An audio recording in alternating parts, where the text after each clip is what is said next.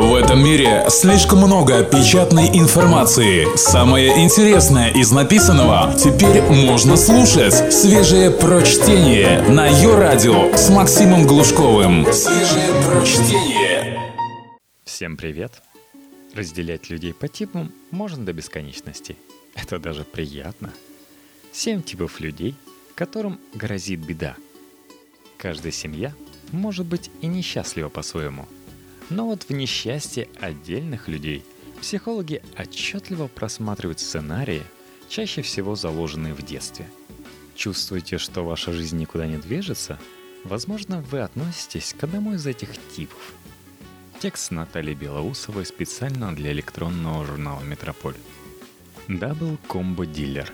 Это тип, помешанный на лайфхаках. Вы встречали таких? У него телефон на две симки и еще одна трубка – чтобы экономить на звонках трем основным операторам. Сосчитать, во сколько суммарно ему обошлась эта псевдополезная затея, дилер не может. Это он 10 лет вот этими руками строит дачу из ДСП, глины и липового меда. Вместо того, чтобы выучиться и найти нормальную работу и заплатить строителям.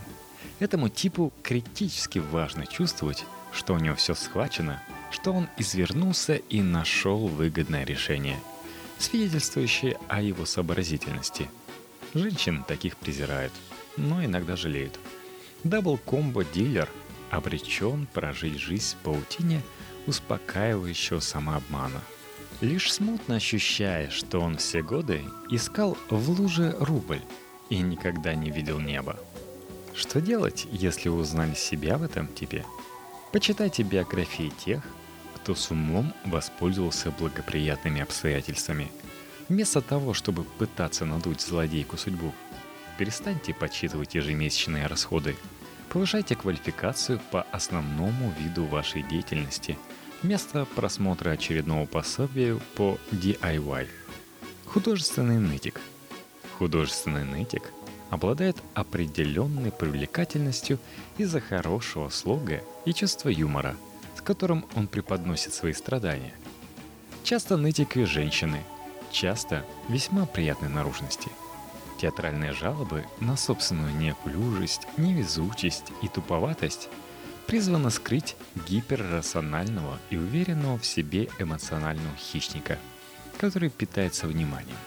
Многие художественные нытики обладают культовым статусом в тусовке. Их партнер на седьмом небе от счастья – что ему удалось заполучить такую популярную личность. Долго жить с ней оказывается далеко не так интересно, как представлялось жертве изначально. Что делать, если вы узнали себя в этом типе? Спросите себя, для чего вы ноете? Поищите в себе таланты, которые привлекут к вам внимание людей и не будут укреплять ваш имидж с балношной сиротки. Он хорош юности, но для взрослого человека позорен. Латентный креатор. Латентный креатор – человек, который молится на художественные приемы в искусстве, литературе, обожает экспериментальный театр, не пропускает ни одного фестиваля, выдумывает оригинальные хэштеги и тратит годовые бонусы на курс «Создай великий роман за 40 дней». Должность латентного креатора далека от творчества. Он хороший организатор и способен добиться карьерных высот – за счет энергичности и эмпатии. Но, скорее всего, на полдороги к теплому креслу его переклинит, и он уедет в ашрам, чтобы изучать там пустотность и плетение из лозы. Творческие потуги его вторичны и получает вежливый прием только потому, что у латентного креатора много друзей. В худшем случае он с горящими глазами заявляется в школу журналистики со словами я всегда мечтал, мечтала писать. Перо — это мое призвание, жизнь — моя муза. И вскоре пополняет штат отдела культуры одного из тысяч безликих изданий, редактору которого уже 30 лет как все равно. Что делать, если вы узнали себя в этом типе? Прежде чем представлять свои творения на суд общественности, выкладывать в публичный доступ, дарить родственникам – Поработайте над собой а лет 5-10. И пускай вас оценивают независимые авторитеты. Творчество это не счастливый поток нефильтрованного самовыражения, а такой же труд, как все остальные ремесла. Только свежее прочтение на Йо-Радио. Футурист. Футурист живет завтрашним днем. Когда он сбросит 8 кило, сдаст на права и купит машину. Найдет ту самую, получит заслуженное повышение. Каким-то образом окажется в теплой стране, в собственном доме, окруженный подлизывающимися домочадцами и соседями, скрипящими зубами от зависти. Футурист не понимает, что будущее давно наступило, что оно наступает каждый день и бывает светлым ровно настолько, насколько человек приложил к нему умственные усилия. Скорее всего, в школе футурист был отличником – в ВУЗе наука давалась ему играючи, и горизонты сияли. А потом что-то сломалось. И глупые троечники из неблагополучных семей начали обходить его во всем. Представитель этого типа не хочет осознать, что его отставание не случайно, и продолжает ждать у моря погоды. Природный быстрый ум разнежил его, воспитал в нем лень и высокомерие по отношению к неканоническим способам достижения целей. А высокая самооценка не позволяет ему увидеть вещи в истинном свете. Эскапизм футуриста может проявляться по-разному. От длинной жизни за чтением 500-го тома приключений попаденцев до болезненного прозрения, ненависти к неправильному миру и социидальных тенденций. Что делать, если вы узнали себя в этом типе? Заведите блокнот для записи целей. Разбейте каждую большую цель на маленькие задачи. Потом на микроскопические задания типа «до завтрака присесть 20 раз». Умерьте перфекционизм. Если вы мечтаете о скоростном катере, заведите для начала простейшую резиновую моторку и научитесь с ней управляться. Начните тренировки воли с того, что приносит вам удовольствие – Вылезайте из скорлупы и присоединяйтесь к группам. С их поддержкой все получается легче. Смиренный. Смиренный вырос в неполной, малообеспеченной или неблагополучной семье, на периферии социальной жизни. В детстве он мечтал о подвигах и принцессах, но уже к старшим классам серый мир победил. Смиренный начал готовиться к поступлению в самый слабый вуз с минимальным конкурсом. Личную жизнь он строит по принципу «человек обращает на меня внимание, спасибо». Это так себе партия, но ведь и я замухрышка. Смиренный страдает патологическим отсутствием амбиций. Этот тип старательно тянет лямку в тех рамках, которые ему отвела жизнь. Он добросовестный исполнитель и верный друг. Но с годами смиренный накапливает усталость и безнадегу – осознает себя запутавшимся в паутине ежедневной борьбы за минимальный физический и психологический комфорт. Пока одноклассники живут по полгода в Таиланде и свободное от творчества время занимается волонтерством.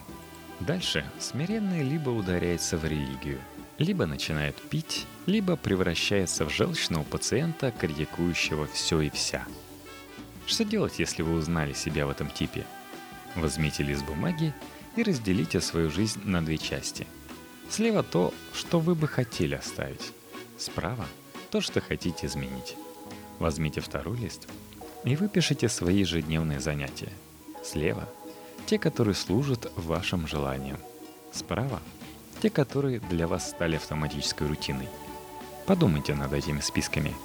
Почитайте о людях, которые в 40 были никем, а в 50 становились миллионерами и кумирами – Поздно держать только тогда, когда вас несут в крематорий. Гиперответственный – это человек, добровольно взваливший на себе все тяготы этого мира и взамен получивший зачатки паранойи и обсессивно-компульсивного расстройства. Гиперответственный уже 12 лет понял, что должен выкладываться по максимуму. И вопрос «зачем это делать?» обошел его стороной. Этот тип – обожает самообразование. Просьба отдать списать тест приводит его в ужас. Списавшему же будет в итоге хуже, а виноват окажется тот, кто позволил. Гиперответственный служит старостой. На работе остается вечным замнач отдела, который делает всю работу, а на повышение идет только тогда, когда больше двигать некого. Трудяге не хватает фантазии и куража, свойственного настоящим лидерам. Недалекие знакомые считают гиперответственным сухарем, но в его груди бьется сердце романтика. Построив все и всех, оторвавшись от калькулятора, он вздыхает о личностях, внешность которых принято характеризовать как смазливые – Естественно, без взаимности, ведь красавчики считают их слишком серьезными. Да и за собой гиперответственные могли бы следить получше вместо ночных бдений в офисе. Что делать, если вы узнали себя в этом типе?